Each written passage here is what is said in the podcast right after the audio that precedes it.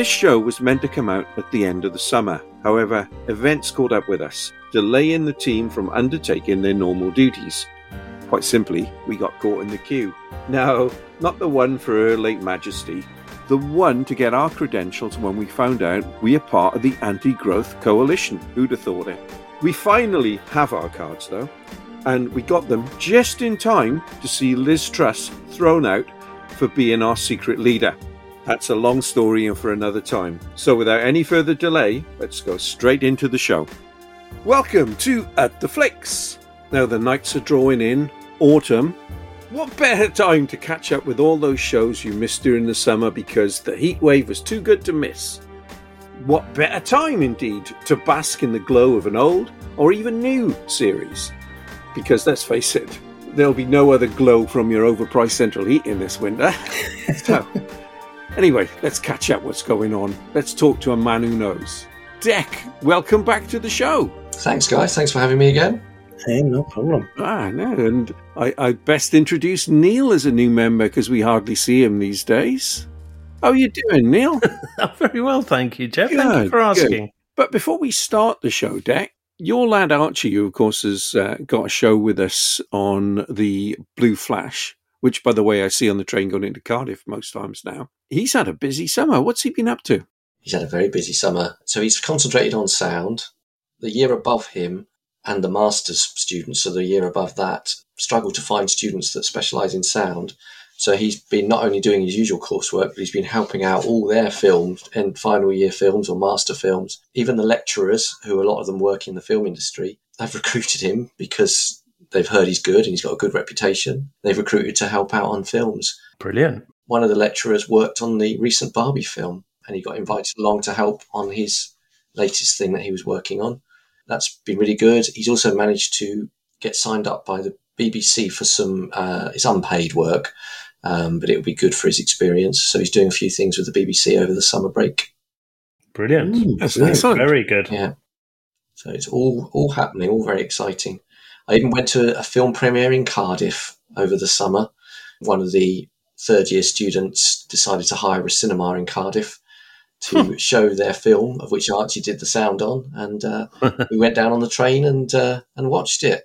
That's when the trains were running, obviously, but yeah, we went down and Yeah. went down and watched it, and it was yeah, it was good fun. Did you enjoy the summer heatwave deck, or were you in watching TV? Um, Sacrificing yourself for us. Uh, yeah, well, the thing is, when it got too hot, you couldn't go outside, so y- your No. only option was to watch TV, really, because it, Yeah. it was rather than it being too cold, it was actually too hot to go outside after about midday. So yes, so we watched a lot then, and whilst eating ice creams and drinking cold drinks. But yes, so we watched a fair bit. I think, given recent events around the world, we're watching more comedy. I think more light-hearted stuff and less less dark stuff because it's just the, the real life is just too miserable anyway. So we have definitely watched more light-hearted stuff this this last sort of quarter. So, with what you've been watching, then, and obviously people might be looking forward to that to catch up in the autumn. What do you recommend, Deck? If I start with the BBC, mainly because if you've got a license fee, this is completely free. So it's a good place to start if you're looking for stuff to watch. I had a mixture, as I normally do on the BBC.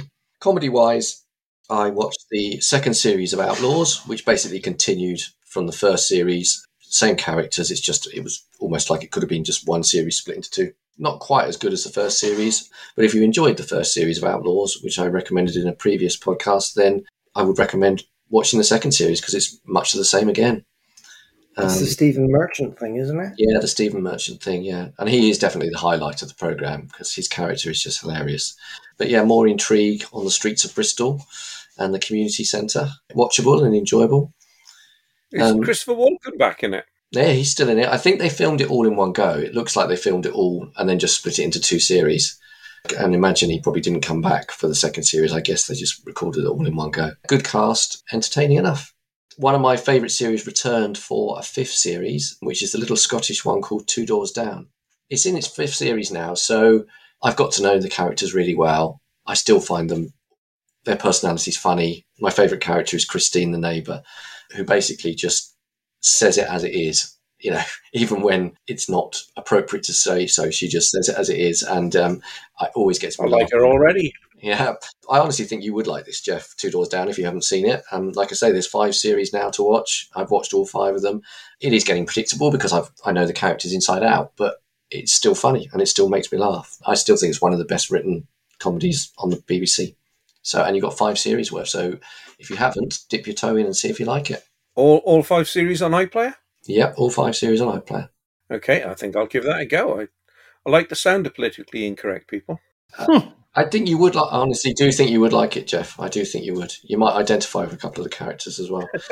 um, uh, yeah, another couple of silly ones, but um, I watched the second series of the other one. This is very silly fun. First series was a girl's dad dies, and she finds out that she's got a sister because he's been having an affair with this. He's been living two lives basically, and so he's got two wives and he's got two daughters, and he's actually called them the same name, which is quite funny. But the first series was hilarious.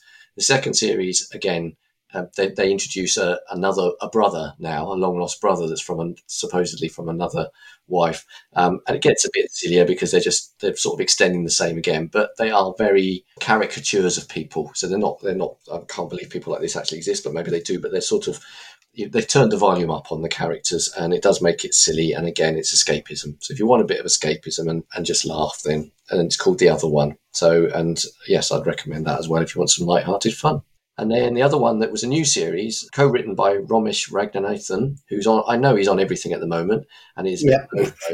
But I actually think this is quite good because rather than it being some of his reality stuff he's done or or his his holiday trips he's done, this is actually co-written, which isn't means it isn't just written by him. He stars in it as well, but I do actually like it because his character is quite annoying to start with, and so you have to stick with it because you start off and he is irritating, because he's quite annoying, but actually you do grow to sort of like him. He's he's just got no confidence, totally inadequate, and his, his wife sort of splits up with him right at the start, and he's trying to ignore. It's called avoidance. Right, Jonathan, I'm going to say this one final time. It is over. We're here for you. We're not. You must realise how impossible you are to live with. I'm not that bad. They get your order on pretty much every day. I know, that's exactly why I can't tell them, because then they'll know I've never mentioned it. How about you come up with a solution to the problem that was completely your doing? Okay, and what if I absolutely don't want to do that? So his wife has left him and he's not believing it. Is that what you're saying? Well, he's sort of just avoiding the topic. There's only six episodes, so it's quite short, but he doesn't like conflict, so he just avoids situations, and actually it makes it worse and it makes it funnier. He puts his foot in it all the time with his son. Hmm. um, he was bullied as a youngster because he's a bit odd. So he doesn't want his son to go through the same thing. So he tries to do things, but it actually makes it worse.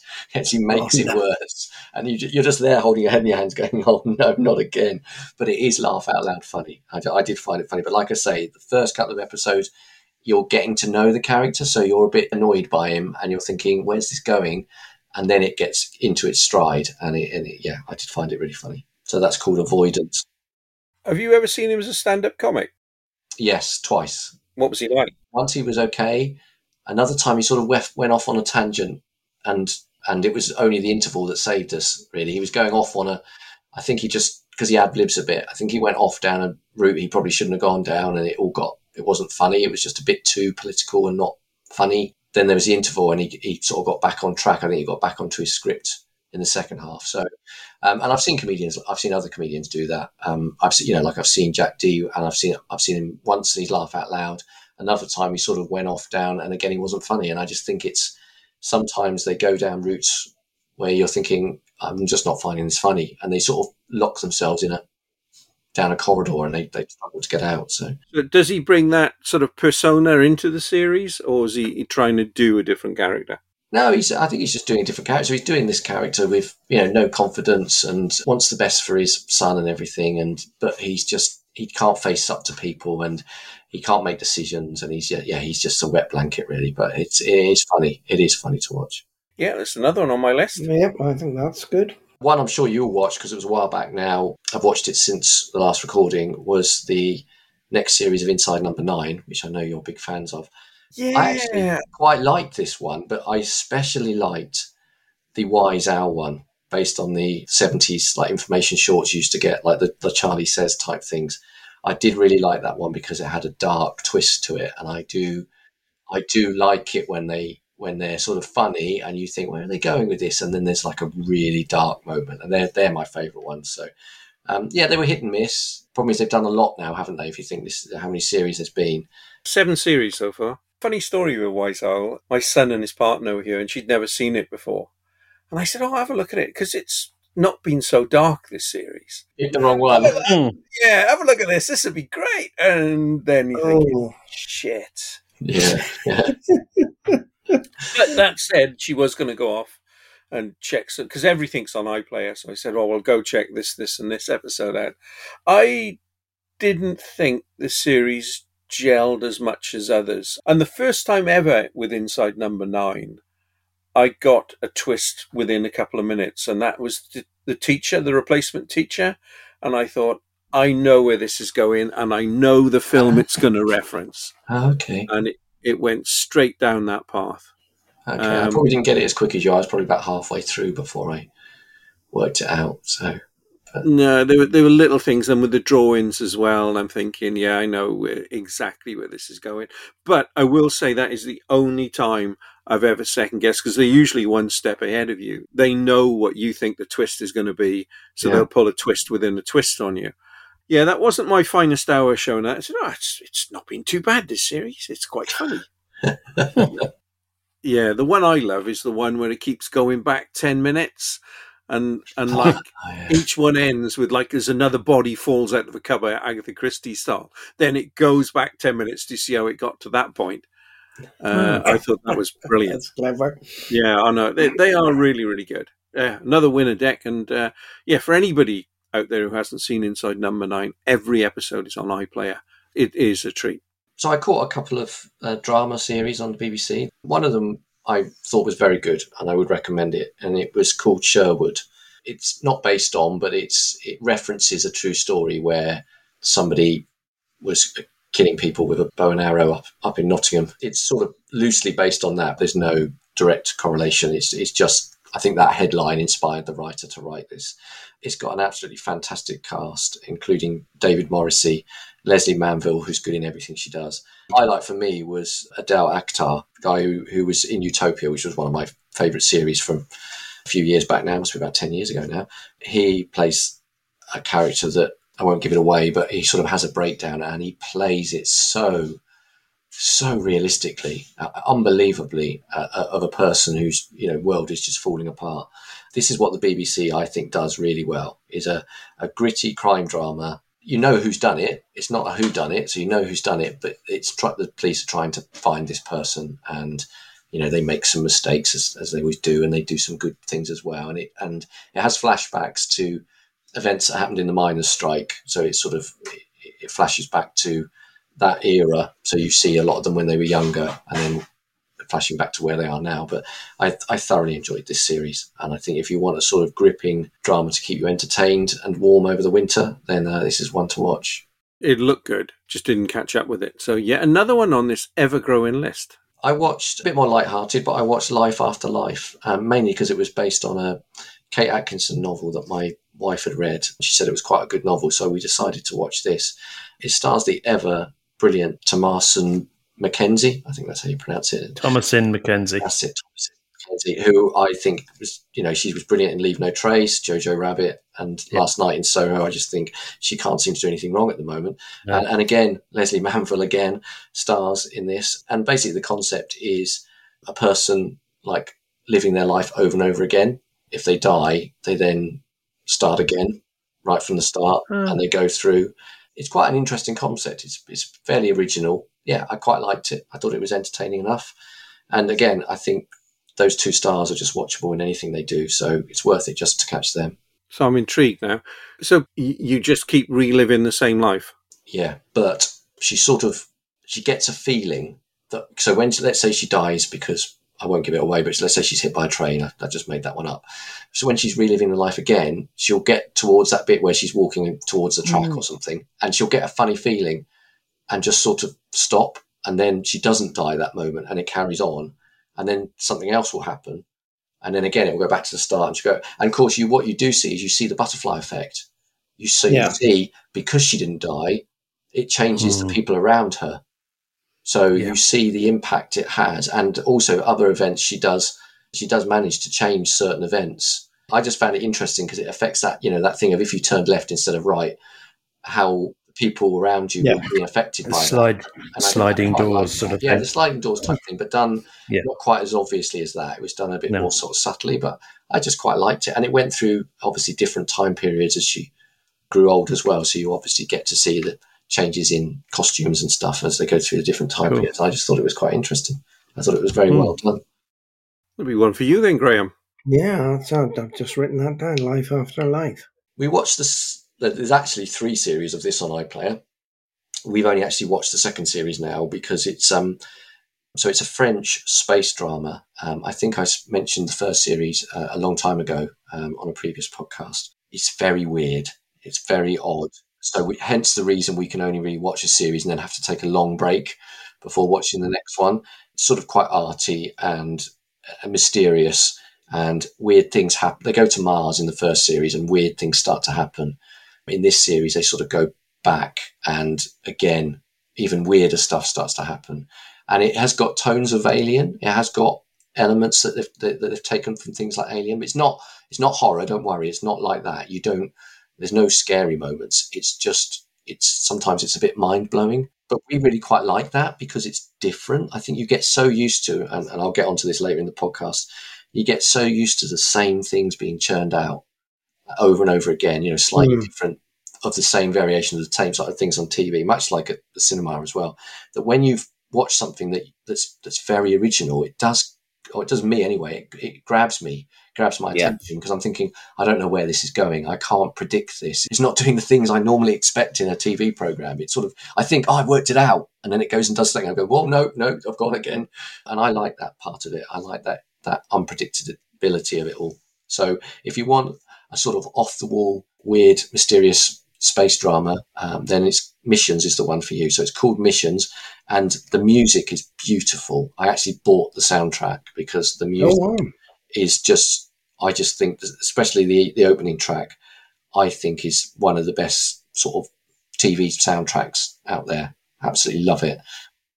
So does, does it have a sort of Solaris vibe to it? Uh, yeah, yeah, I suppose you could say it has that sort of vibe to it. Yes, I suppose that's probably the closest thing. I suppose if you yeah. mix Solaris with bits of Alien, but not the horror side, if you sort of mean, landing on a planet and having to investigate it and find weird things. That's that side of Alien rather than the yeah scary monsters bit. Um, oh, but yeah, no, definitely. Yet again, you've won me over, Dick. But there's three series. I've still got another series to look forward to this winter. So in some ways, it's the future as well as the past. Um, so that's the BBC. So I've caught quite a lot on that. Um, can, can, I throw a BBC one in? There? yeah, sure, please do. The Terror Season 2, Infamy, a ghost story around Japanese internment camps in America during World War II. There's something evil. I can feel it. We come all the way over the ocean, but we are not safe. You believe in bakemono? Shape shifting spirits. You ever get the feeling you're being watched? It takes a real historical event, the internment, and then does this ghost story. The problem you've got is once you reveal what the ghost story is, and it's it's very Japanese in that telling, but no supernatural horror can overcome what the Americans did to the American Japanese during World mm. War II. You know, the internment, the taking all their possessions off them and giving them nothing back at the end, and the deaths that occurred there. That's the true horror. It's almost like if you try to do a ghost story in Auschwitz, it wouldn't work because the real horror outlays it. And that's the same with Infamy. It's good to look at, good cast. It just doesn't gel. You can't play around with that sort of history and layer this on top of it, unfortunately. Moving on to some of my other streaming services. So on Now TV, I watched the second season of Euphoria. I absolutely loved this first series. I thought the mix of camera work by Sam Levinson and and the music and the way he uses soundtrack and that I thought was good. He went off after Euphoria and the and the, the awards and things it got for that. He obviously went off and dabbled in uh, films didn't have a huge amount of success. I think he's back to his comfort zone with series two. So it's it's back to him doing good stuff again. Not as impressive as the first series. I don't think it's quite got the shock value of the first series because you've seen it before now. But I still enjoyed it. I found some of the story weaker than the first series. I think I think the first series was was written as a complete thing, and I don't think he expected them to want him to make a second series. It felt like a complete thing, so it does feel a bit like a bolt on. But I still enjoy watching his style, the, the use of his camera and stuff that he does. You often say, Graham, that you know what music you listen to. It's you know if you've got like I do, if you have your phone next to you, I Shazam it if I sounds something interesting, and that leads me to into new music because a bit like Tarantino did with his film, he brings in music that I'm not familiar with. But I think, well, that sounds interesting. I wonder what that is, and then I'll go and listen to back catalogs and things. But I still enjoyed it. Um, I think if you if you love this first series as much as me, uh, you probably already watched the second series. If you haven't watched either of them, I would say definitely watch the first one, and then if you like it, you could carry on with the second one. But I would still recommend, as I have on a previous Carry On streaming, that series one of Euphoria is, is amazing. The other thing, I, it's had mixed reviews. The other thing I watched, I've talked to friends about this as well. It was the Midwich Cuckoos. Now, I really liked it, and I thought it was a really good modern adaptation of a story that we all know, and we've all seen various previous film and TV versions. But I actually thought they brought it up to date, and they explained quite well the, the reason why people couldn't leave. You know that sort of thing. I think they it all joined up. It all sort of made sense. And I thought, I mean, Max Beesley and Keeley Hawes, you know what you're getting with them. They're, they're you know fairly they're fairly good actors, but they're not out of this world. But they're they're good enough. And I but I just thought it was quite a well made adaptation, and um, and it again it kept me gripped. Even though I know the story, I think they did enough different to make me want to carry on watching it and see where it went. Okay, I've just read three John Wyndham novels recently, and The Midwich Cuckoos being one of them. Um, and I listened to it on audiobook, and unfortunately, and this is going to seem a bit strange, it was narrated by Stephen Fry. Right. And I just listened to Stephen Fry do the Bertie Wooster stuff. Unfortunately, the policeman and the colonel and all those sorts of people in the Midwich Cuckoos all sounded like characters out of Bertie Wooster, and it was like, oh no, you're ruining it. And then the third thing I watched on Now TV actually surprised me. It was Peacemaker. I watched it thinking I wouldn't Yeah. enjoy it because, as you say, I've been drowning in superhero stuff, and I thought, well, I'll give it a go. Um, but actually, it was so bonkers and it was so weird. I actually really enjoyed it. James Gunn did it better here than he did in Suicide Squad. I think he. Yeah. Yes. I think Yes. this, Yeah. I don't know whether he got more freedom or whether it's because he had longer to do it, but I actually think this is one of the best things he's done. Whereas, I mean, Peacemaker in uh, Suicide Squad's a very sort of obvious character. He's just a killer, yeah, but it fleshes him out. And actually, I, I thoroughly enjoyed this one. I thought it was hilarious. The dance at the beginning is Yeah. Yes. Yeah. absolutely bonkers. Have you seen all the places on YouTube where they copy the dance? No, Have a look at Oh, that on There's really some really funny um, takeoffs of the dance. yeah, because Yeah. normally you do that, don't you? Normally when you watch something on streaming, you skip the intro. But I must admit that was one where I watched Yeah. it every time because I just like watching the dance. And his and his dad is just terrible. Isn't yeah, yeah. Oh, Yes. he? I thought the whole thing was absolutely brilliant. I, words I don't normally say, but I've got to uh, agree with Neil. Uh, I, Wow. I thought, yeah, I thought Steady it was on. excellent. It was very funny. It pushed the envelope. You're right. Where Suicide Squad just went too barking mad. This seemed to take you gradually to where you wanted to go. And there's nice references at the end with the um, intergalactic cow or whatever it was to uh, Gunn's first film, Slither, which is a really good, gory uh, horror movie. But everything about it, the performances were great. I've never really rated John Cena, uh, certainly as a comic actor before, No, but I thought he was excellent in this. I The know. whole thing was Yeah. great. I've dismissed him out of hand in everything he's been in, and then suddenly I watch this thing. I go, okay, fair enough. You do have an ability because he's the- genuinely funny, isn't he? Yes, he is. genuinely funny. And it was so well plotted. Every episode, you got another little bit of information, another Yep. little bit, until you get to that f- big scene. I think it's the second from the last, Yeah. where all the spaceships land. And I thought, wow, okay, now this has really gone in a direction I didn't expect. No, Brilliantly indeed. done. Yeah. So that was Now TV on Netflix. Um, I only Sorry, watched. can I, can I just throw in quickly two on Now TV? yeah, I of course you can. Yeah, go on. Interesting ends of the spectrum. The Staircase got a lot of really good reviews. Um, the true story, funny enough, that uses a Netflix documentary. It's the Michael Peterson case starring Colin Firth and Toni Collette. Did he or did he not kill his wife? Uh, spread over eight episodes. I just thought it was a little bit too long and a little bit self indulgent. Firth was amazing playing it completely immersed in the part of Michael Peterson. I just thought that w- that was really good. Toni Collette was good as well, but it's got a first-rate cast. I'm just looking down it now. You've got Sophie Turner, Dane DeHaan, Michael Stuhlbarg. Uh, you know, it's just great. But I mean, me, I watched. I watched the documentary on Netflix. Is it? Is it? Should I bother? Well, Netflix aren't happy with it because it says some things went on behind the scenes that were manipulative, and it pulls pulls that across into it. You may get more out of it than I did because I didn't know the documentary and I didn't know, you know, where the story was going. So you've got a grounding to start watching it that I didn't have, and I think it's aimed more at you than it is at me.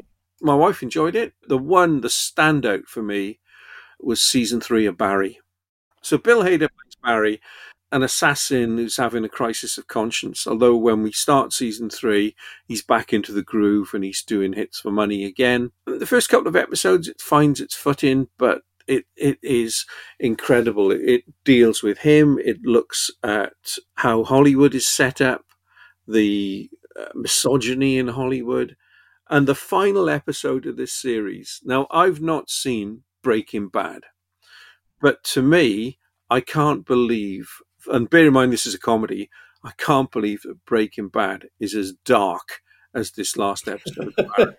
there are moments in it that could come out of a horror film. Have you seen it yet, Graham? Yeah, I'm halfway through season two. Right, We, okay. we, we got distracted and watched something else. But yes, thoroughly enjoyed it. The end of season, the cliffhanger at the end of season one was about a real what? yeah. There's eight episodes of seasons, about 20, each one's about 25 minutes long. Deck, I think it's just right up your street. Everything about it. You've got Bill Hader, who's amazing, Anthony Carrigan, who plays this gay Russian uh, gangster, Henry Winkler. You know, they're, they're just amazing. Uh, Mm. Definitely well worth seeking out. And so, by the end of season three, the last couple of episodes in season three were brilliant. But that last episode, I've never seen a comedy go that dark ever. So hmm. far, my highlight of the year, actually. Brilliant. Back to you, Deck. Yeah, so I didn't watch much on Netflix. Only a couple of things really grabbed me. Like everyone else, I watched series four of Stranger Things. Stranger Things is, is, is taken me on a weird journey. I think, like most people, I loved the first series and couldn't find fault with it at all. I think the second started to lose its way and the third lost its way a bit. What I like about the fourth series is it's gone back to horror and it's gone back to being scary, really scary. And I think it's using a lot of the, again, because it's set in the 80s, it's using a lot of sort of 80s horror tropes, but I just think it's some of the deaths are so gruesome and the whole ticking clocks thing just scares the heebie jeebies out of me. So I did enjoy a lot more from that point of view in that it really did scare me. And uh, the one thing I'm still trying to struggle with is obviously the, the kids that I got to know and love are now teenagers and it's it's all weird because of course the actors have all grown up and and you know it's fair enough but it, it's weird because I loved those when they were kids I you know I thought Yeah. really good so it's a, it's a bit weird adjusting to that but uh, but yeah it's a good enough ride. I'm not sure I liked the way that they've split the episodes up into like some of them are like films almost they're like two hours long and other times they're short episodes and it's just really weird it's not consistent. So if you've continued to stick with Stranger Things I'll definitely watch series four if you've got through two and three. But um, be prepared for being a bit scared. That's all I would Well, that, that makes me fascinated to wonder if either Graham or Neil have seen it. I've seen one and two, and I got so fed up with two that I didn't continue on. I thought, oh, no, I gave up. So maybe I should have persevered. I watched one and thought and heard the reviews for two and just thought, no, I'll, I'll keep them keep the memories of one yes. intact. Yeah, Yeah, I think that, I mean. I think that's sensible in some ways because I think one is a is a very on its own is a Oh, very good brilliant. Mm. Yeah. Um, but I think with four, I, I'm not sure you got you, Neil or Graham. You, you should watch this honestly. But um, but I think from personally from my point of view, it, I, it's very rare I see something that I think is is that creepy. So I enjoyed it from that point of view. I watched the extended scene with the uh, Kate Bush song in it, so I saw the monster uh, trying to strangle the girl and things like that, and it looked really, really good. So I might, I might go back and do four. And the other silly little thing I watched on Netflix was the Rowan Atkinson slapstick comedy Man vs. Bee. There's only 10 episodes, I think it is. They're only 10 minutes long, so you can watch it all in one go if you want to. I tended not to. I tended to watch one or two at a time. If you're a fan of slapstick, if you like, you know, good old fashioned slapstick, this is it. It's predictable, like slapstick always is, isn't it? You can see it coming, you know it's coming, and you end up shouting at the screen because you know it's like the plank of wood when they turn around, isn't it? The famous slap. You know it's going to happen, but you still laugh at it, sort of thing. Yeah. Um, yeah, I I enjoyed it from that point of view. Some of the decisions the character makes did frustrate me a bit, but I just went with it, and it was silly. And Rowan Atkinson did a really good job. I think he pulled it off, much more preferable than than Mr. Bean. So I quite enjoyed it. All right, I'll give that. It keeps coming up on my. You, you would like this? Yeah, I didn't realise it was only 10 minutes long. Yeah, it's Yeah. quite good because if you're like me, sometimes you watch something and it's like it's not not quite late enough, but you don't want to start watching something that's an hour long. It's quite good because you can watch one and it sort of makes you laugh before you go to bed or whatever, and you can maybe watch a second one if you want to, but you, it's only twenty minutes, so you can you still you're not you know staying up late and getting too tired. It's just a, a good filler. It's a nice little filler. So Hmm. Okay. Can I add a, a Netflix one? Sure. It's called the, the Spider's Web, Britain's Second Empire. It's a documentary on Netflix, and it's about where the money goes and how many trillions are hidden. And the instigator and the main protagonist in this theft is basically the City of London, how they put their money away. It's one of those ones, as say, as Dex said, you shout at the TV. I was horrified. And it's it's a really stark reminder of just what's happening. and is it just the UK or is it the world? Is it around the world or? Well, it eventually extends everywhere, obviously. A huge amount comes out of the Panama Papers and what actually is happening. If you want to be scared stiff and, and really quite irritated, yeah, I would recommend this. Uh, we probably should watch it anyway, just to see what So happens. it's called the Spider's Web, is it? Did you say? It's the Spider's Web, Britain's Second Empire. And do you, Netflix. because sometimes with Netflix they get criticised for sensationalizing things. So do you feel that didn't- this has been? Or do you didn't feel have to. Didn't have to. Didn't have to. Okay. No, there's stuff in going on in Guernsey that is is is almost scary, but it's all come from basically the Panama Papers, and they're slowly sifting through all these things, and everybody you can imagine is involved. All right. On Amazon Prime, I only watched one So, thing. sorry, Jack. Sorry, Jack. Can I Yeah, just another throw Netflix. another Netflix in? Yeah. I've got Uh, another dozen, dozen uh, Korean series to add. for Yeah, I know, but okay, we'll- I won't. You you could talk about it. We'll just cut it out. um, Graham won't record it. no. So uh, the Lincoln Lawyer season one on Ah. Netflix. The Lincoln lawyer, that what they call you? Some do, yes. Why? They worked out of my car. But that's not why you're here. Jerry Vincent left you as practice, including the Trevor Elliott trial, It's that guy who killed his wife and her boyfriend. allegedly. Ten episodes. I got Graham to watch it.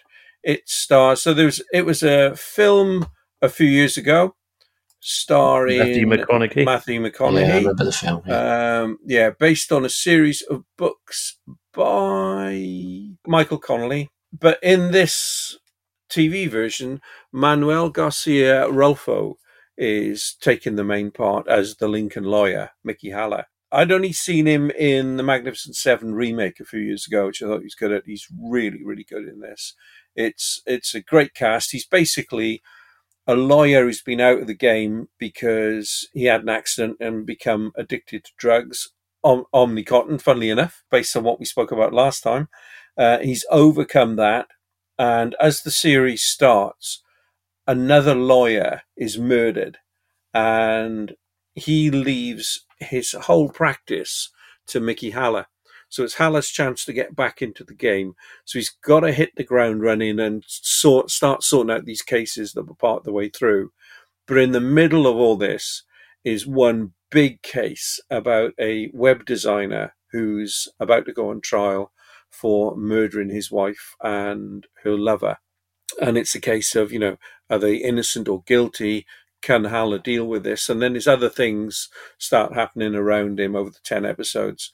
Uh, it's really good. Shout out to people like Becky Newton, who plays his second ex wife, who's now his secretary, Angus Sampson, who plays Cisco, a private investigator.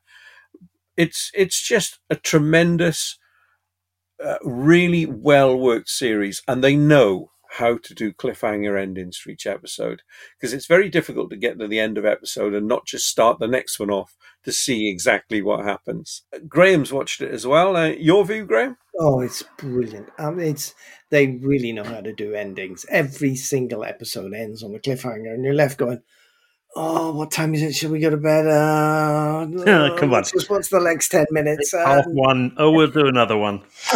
it's all right. Yeah, really, really good. Everybody in it's brilliant, but you know, most of these lawyer things, you you get a sense of where it's going. Not this one. It is so well done. You've got all the information, but you just don't put it together. Very clever. Very clever. I have watched it. I think it keeps coming. I don't, I don't think I've watched all of it. I don't think I've watched all of it. Um, but I'll Oh, go back to it. definitely I'll worth watch the rest. Haller, Mickey Haller, the Yeah. guy playing Mickey, Mickey Haller, Haller, yeah. brilliant. Yeah, Yes. Yeah. yeah. But no, I think you'll get a real kick out of it, Deck. Yeah, it does, it does keep. Obviously, Netflix thinks I should watch it because it keeps popping up as you know recommendations. So, so Amazon Prime. There's only one thing I watched on Amazon Prime, and it's because I love it, and I'm still continuing to love it. Is season three of The Boys, and I don't know whether you've watched it yet, Jeff, because I did tell you last time to watch it after I watched season two. It's carrying on again. It's it's still the most vulgar humour, dark superhero thing on telly. It still doesn't fail to shock. Think, oh my god, am I really watching this on a streaming service? And it's actually legal, and I'm not doing anything bad by watching this because you feel like you shouldn't be watching it. Um, yeah, it's incredible how it how how this stuff ends up on TV. I don't know. Well, well, I eventually got to the end of season one, and I was trying to watch it on a train journeys, and I've had to give up doing that and watch it at home. People will Very think, what the hell's he watching? described. Oh, Yeah. grief. Yeah, yeah. You don't want someone read- just sat next to you on a train catching glimpses of that, thinking, "What on earth Yes. is he watching?" yeah, Yeah, I've read the graphic novels, and they're they're Oh, the graphic novels, yeah, are Yeah, worse. but they're almost is very clever. yeah. Finally, uh, this was mentioned on one of your other review shows from one of your other guests. I think one of the best things I've watched in the last three four months on Apple TV was Slow Horses. Um, Oh, brilliant. yes. with Gary Oldman um, leading a Yeah. team of reject spies, basically, and it was fantastic. And Yes, and the reason it's fantastic is the writing, and the reason the writing is so good is my wife went and bought the book straight after watching the series and read the book and said, "Yeah, you can." It's and she's going to go out and buy more of the books now. Yeah, it's fantastic, and I've had to. uh, You know, I'll get onto this later because of uh, the cost of living, everything. I've had to reduce some of my streaming, and unfortunately, Apple was one of the victims. I've had to stop for the time being, but I will definitely resubscribe when Series Two comes out, just to watch that. Even if I only subscribe for a month, I will definitely watch it for that. I- Um, Uh, very shortly, I will give you another reason to subscribe to Apple, but we'll I'll save that till we speak about what's coming out. if you can get Apple TV or you want to try it for a month, um, it's worth it just for watching Slow Horses. yeah, Um, definitely. And then on to Disney. Now, I think Disney, you know what you're going to get when you watch Disney.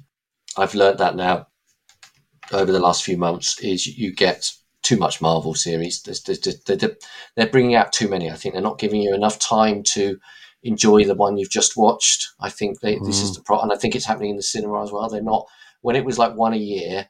You could watch one and you could sort of enjoy it by thinking about it for the next 12 months and, and get excited for the next one. Now they're coming out so frequently, you don't have time to enjoy it and savor things. And it's happening with the TV series as well. I have reduced my and the, and the same with the Star Wars as well. I, I, again, when it first the Star Wars type series when they first spin offs when they first started doing it, it was good. Now there's just too many, and I think it's just getting. I'm over. A, I haven't got time, and B, it's just too much. I, I don't want to just watch Star Wars continuously all the time. I need a break, and then you Yeah. find out you've got a backlog, and it's just too much to watch. But I must recommend Disney for making Mrs. Marvel. Um, I actually really enjoyed the fact that they used a, a an Asian family and Miss Marvel. yeah, Miss sorry, Miss Marvel. Um, That is it is very funny in yes, places. it's isn't very it? funny, and I they didn't hold back, and they didn't whitewash it. I don't think I I- I got the feeling that it was made with with people who knew and understood the families that exist, Mm. uh, the Asian families that exist in America, and the things they have to deal with. And I thought it did that, and it was hilarious. The only thing was that I was disappointed was right at the start, uh, the first sort of two three episodes, they used a really good effect. They used text messages and stuff like in comic drawn over the top of the filming. It wasn't wholly animated, but they it was a really clever way of you know she was thinking something or whatever. They would like draw not not like a bubble, but you know they would that sort of thing on it, and I thought it worked really well. And and that's what made the first sort of two three episodes really enjoyable.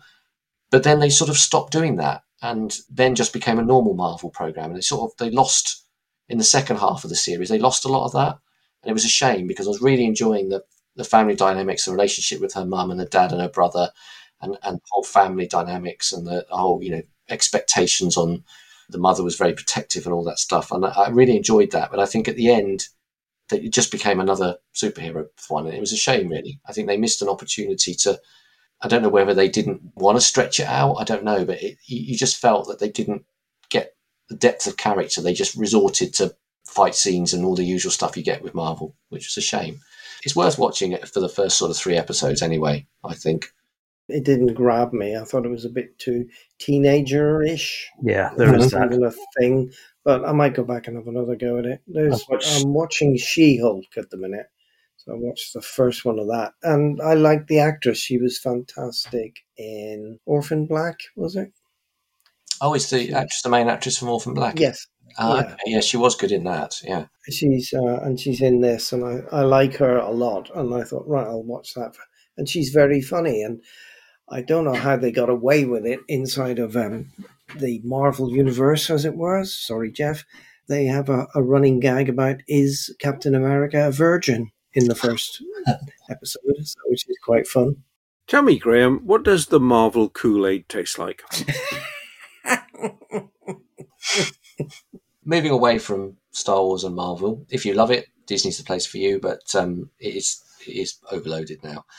Moving back to some more of the free services, so um, all four, which uh, you know is totally free if anyone's strapped for cash, has some good stuff on it. I caught the last series of Derry Girls. I really enjoyed this series at the start, but I think it sort of ran out of jokes in the last, Yes. probably the last two series. Um, I had I wanted to watch it because it was the last one, and it was um, quite a nice way to finish things. It was emotional at times. It was reflecting on coming out of the the troubles, but uh, so it was a good good place to finish the series. Um, but I just think a lot of the jokes had already been done, and there wasn't any new material. This, this is always the problem with long long running series, isn't it? Is that very difficult to to keep it going. Um, but I I think Derry Girls is still an enjoyable series, still worth watching. Yeah. Um, the other one that I sort of reasonably enjoyed, but probably more from an interest level than anything else, was the Undeclared War.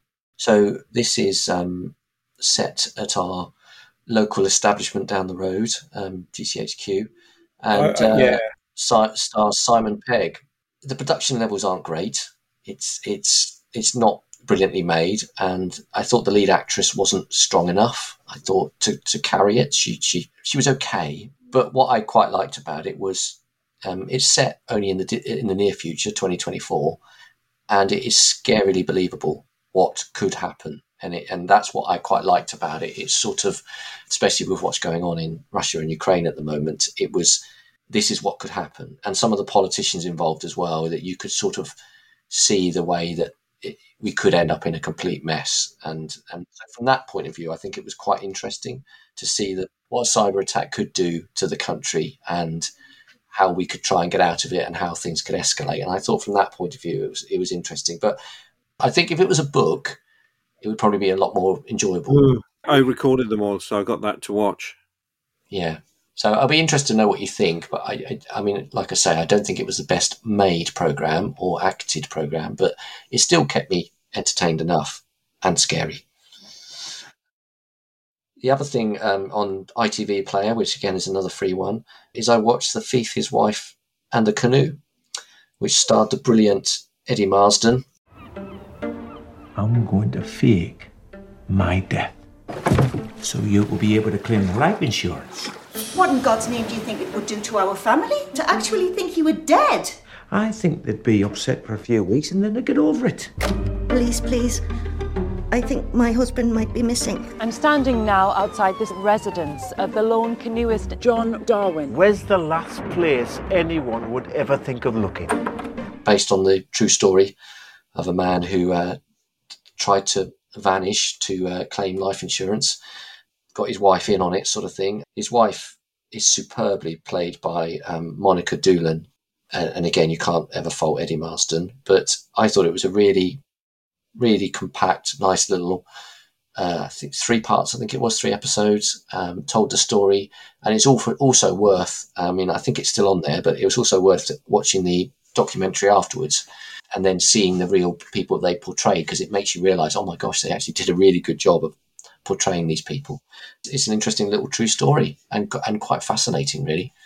So yeah, I, to this day, and spoiler alert for anybody that hasn't seen it, I still find it astonishing that she got the longer prison sentence than he did. He did the act, but she took the money. It does sort of explain it if you watch that. It does sort of it explains it legally, and it also explains sort of why you could sort of understand why in some ways because he was just it was his you know it was his idea and he actually you know did it but she was almost more at fault because she wasn't doing it but she went along so it was yeah it was it sort of makes sense when you watch it. Okay.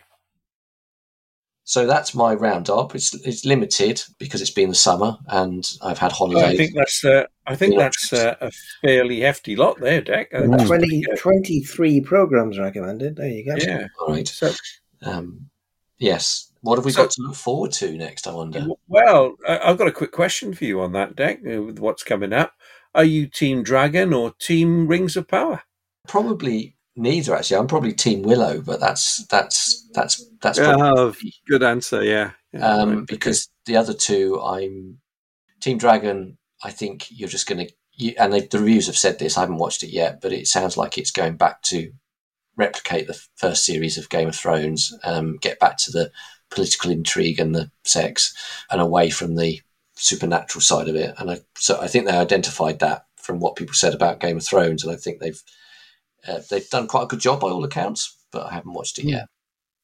Yeah, the, the production values are good. Um, I think Matt Smith and Paddy Considine, you know, they, they walk away with the acting honours. So mm.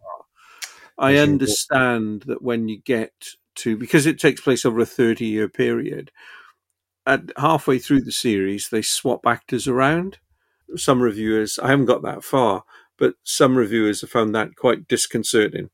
I watched it yesterday, and I, I thought it was very good. It's yeah, it's very generic Game of Thrones. You know, there's dragons, there's castles, and there's sort of lots of sigils and people jousts and things like that. But yeah, it's it was a, basically an establishing where who everybody is sort of opening, and and it worked quite well. And there is a couple of horrendous scenes in it. So oh, there's one that's a, absolutely disgusting and there's a couple of other scenes which I find quite disturbing. And in terms of Team Rings, um, I think the second trailer's got me more interested than the first one did, than the initial one. The yeah, dropped a new trailer today. So I am probably slightly. I probably will watch Rings before I watch Dragon. Elijah's just chomping at the bit for it. He is just so excited for, um, yeah, the oh. Rings power not true. God, blimey, he is so worried about it. So worried that they're going to just mess all the lore up and get everything wrong. Yeah, no, I can understand that. It'll be intriguing to see what happens. But, but yeah, on, on Disney Plus, Willow's out on the 30th of November, and I am quite excited about that. It, it's definitely more their target market because it is more younger audience, the whole Willow concept. So it probably will be more more light entertainment than the others. They realise that's their target market, and I think it will do really well. Uh, and it will be nice to have something different to watch. Yes, to be honest. And the only other things that I've got on my list to because, like I said, like I say, I think all the streaming services, or well, the big ones. So the, as you say, the, the Sky Now TV has, has have done it all on the Dragon.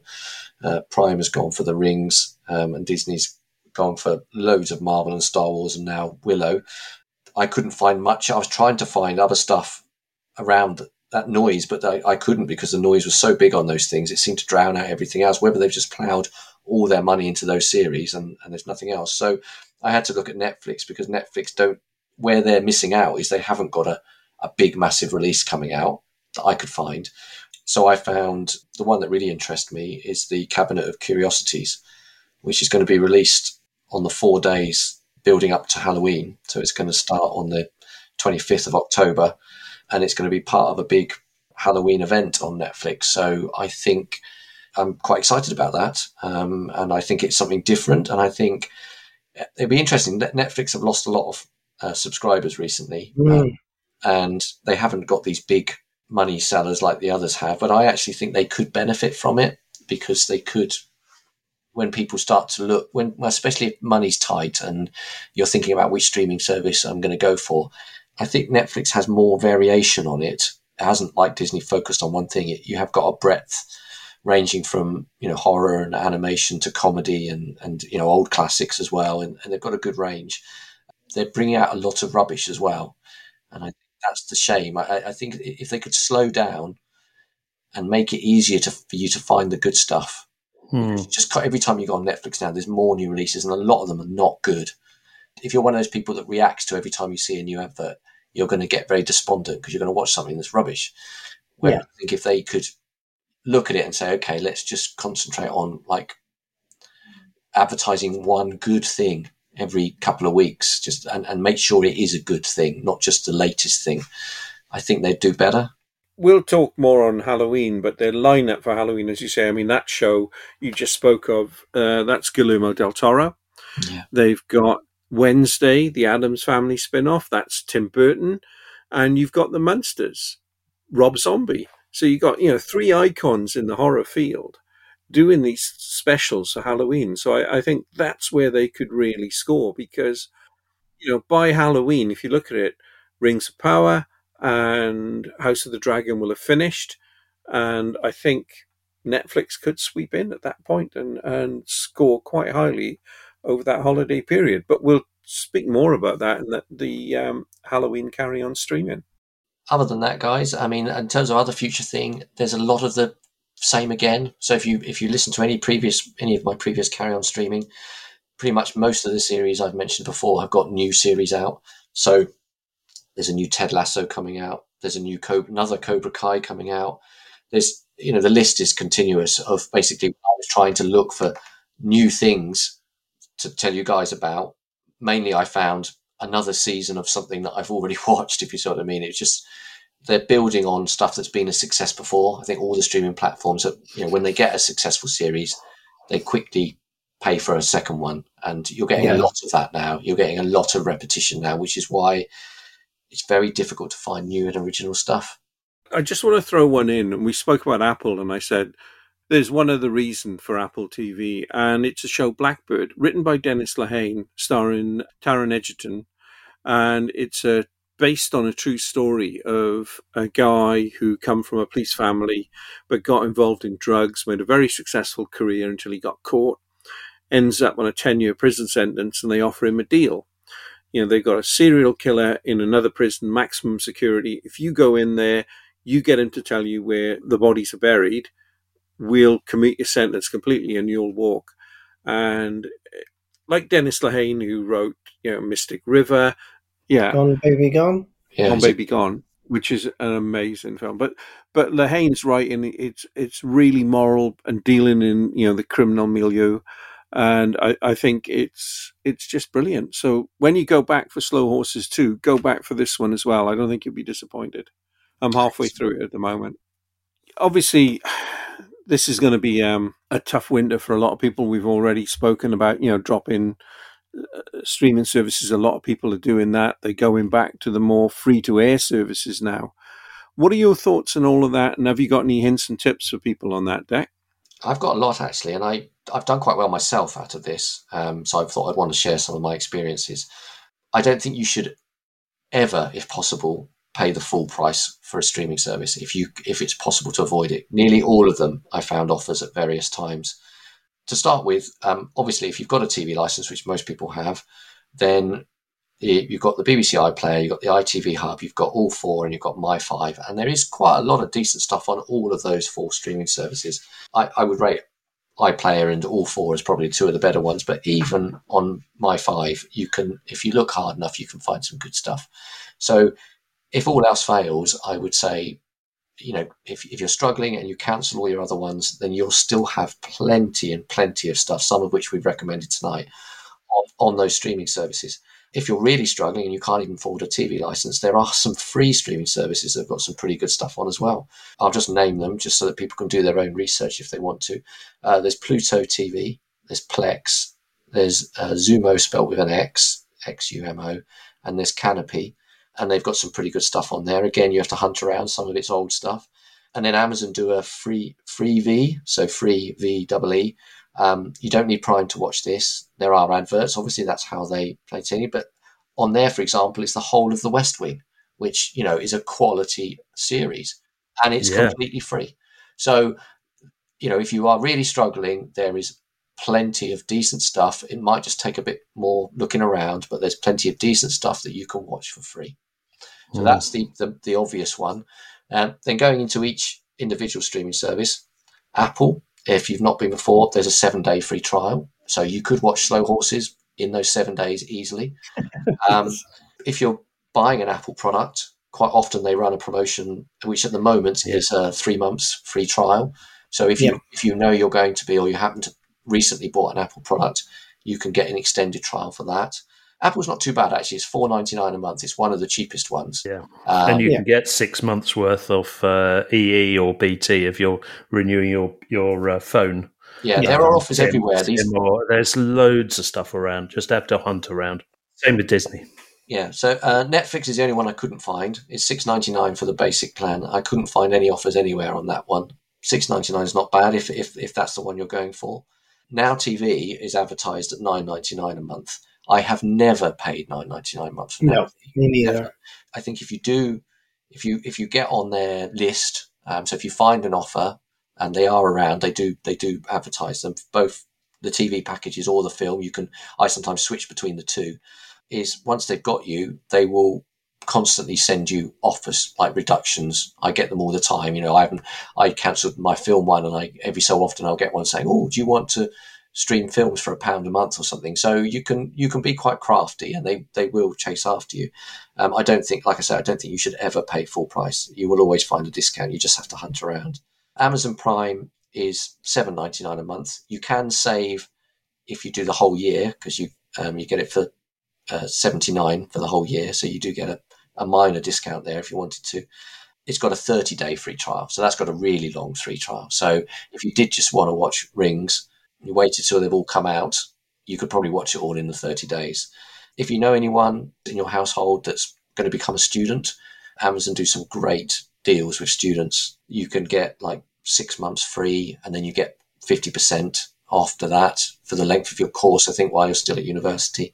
So, yeah, if you're a student and you want to, if you're just about to start university, hang on and then take, take advantage of the student offer. I mean, Amazon Prime have got quite a good model because their model is different to everyone else's because they don't make their money from streaming; they make their money from you shopping. So if you join Amazon for the TV, you get the free delivery. Therefore, they expect you to buy more. So their whole model is, is different from everyone else in that they're making the money from you shopping, not from you watching telly. It's just it's a way it's a way in for them, and you'll see subscriptions go through the roof just before Christmas. That's the, that's why they release things like rings now is because they want to get you on Prime so that you go, oh, I've got free delivery. It's Christmas coming up. I'll spend loads on it. I'll buy all my Christmas presents on Amazon, and then they've got you. It's a different model, but there are savings. Disney Plus again, it's seven ninety nine a month. Again, you can save if you do the whole year for seven nine ninety. So that's a fifteen percent saving. There are offers around at the moment with uh, Samsung Galaxy. If you happen to buy one of those, I think you get twelve months free. O2 have got a couple of offers. I think existing customers get like a discount. If you're a new customer for O2, you get six months free. I think if you're about to book a Disneyland Paris holiday, there's an offer on the back of that. And then the one I use um, is the Tesco's Club Card one. So if you happen to shop at Tesco's and you get Club Card points and you're not sure what to spend it on, it's normally £8 for three months of Disney, which works out about £2 something a month. And every now and again, they do an offer where it's only £6. So basically, I took advantage of that. And at the moment, I've got three months subscription that's, I think I've got about another month. I probably won't renew it after that, but I've got another month left and I had it for £2 a month. So again, didn't pay anywhere near the full price. And Money Saving Expert has loads of these things on there as well. Yeah, keep up. If you want to be kept up to date with the latest, and because some of these will go out of date, as as Neil said, Money Saving Expert is a really good place to get a lot of this information. Yep. Good website. Yeah. Yeah. Um, Paramount Plus is the new one, uh, which has come out at six ninety nine a month, or again sixty nine pounds ninety for the whole year. There's not a lot on Paramount Plus at the moment, but that may grow over time. There's a seven day free trial, so you could dabble if you wanted to in Paramount Plus. And at the moment, you can extend that to 30 days if you use the code SHORE, S H O R E, or Nachos. They've released these codes because to back a couple of series they've released. But again, use Google, use Martin Lewis, and you can find these codes and extend your trial if you wanted to go for Paramount Plus. And then there are some other fairly cheap ones. So if you're into horror, uh, Shudder is quite a good offer. It's only three ninety nine a month, and again, there's a seven day trial, so you could use the seven day trial, see if there's any horror stuff on there that you're interested in, and then potentially just pay three ninety nine around Halloween to watch stuff there if you wanted to. And then StarzPlay is another one that's only five ninety nine a month, uh, but that likewise you get quite often get offers for only one ninety nine a month um, for three months and things like that. So I think all in all, if you're struggling this winter uh, with the cost of living, but you still want to watch some TV, you've got a combination of free stuff on there, free available stuff, or lots of discounts to watch some of the bigger streaming services cheaper than the full price. Yeah, I think we're all going to be hit, aren't we? Yep. Badly. Mm. Yeah, I mean, I've already, as I say, I've already dropped Apple. I'm going to probably drop Disney. I probably won't mm. bother with that um, and yeah, just try yeah, and narrow it down because there's just too much and you end not paying too much. Yeah, true. Yeah. Well, that was fantastic. Thank you, Deck. Anything yes, else? Thank you, Deck. No, that's everything from me. Thank you. Thanks, guys. Well, that was uh, yeah a phenomenal amount there as well. So and a public information podcast as well. public information, and we'll be back for a Halloween special.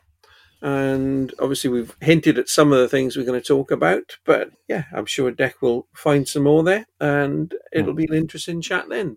Back for the spooky season, Neil's favourite time of year. Yep, absolutely. So, Deck, that, has been an absolute pleasure, and thank you very much for that at the end. Uh, I, mm. I, I, think uh, a lot of people will benefit from that. Cheers. Enjoy the autumn. Thanks, guys. and uh, yeah, I'll see you for the next carry on streaming later in the year.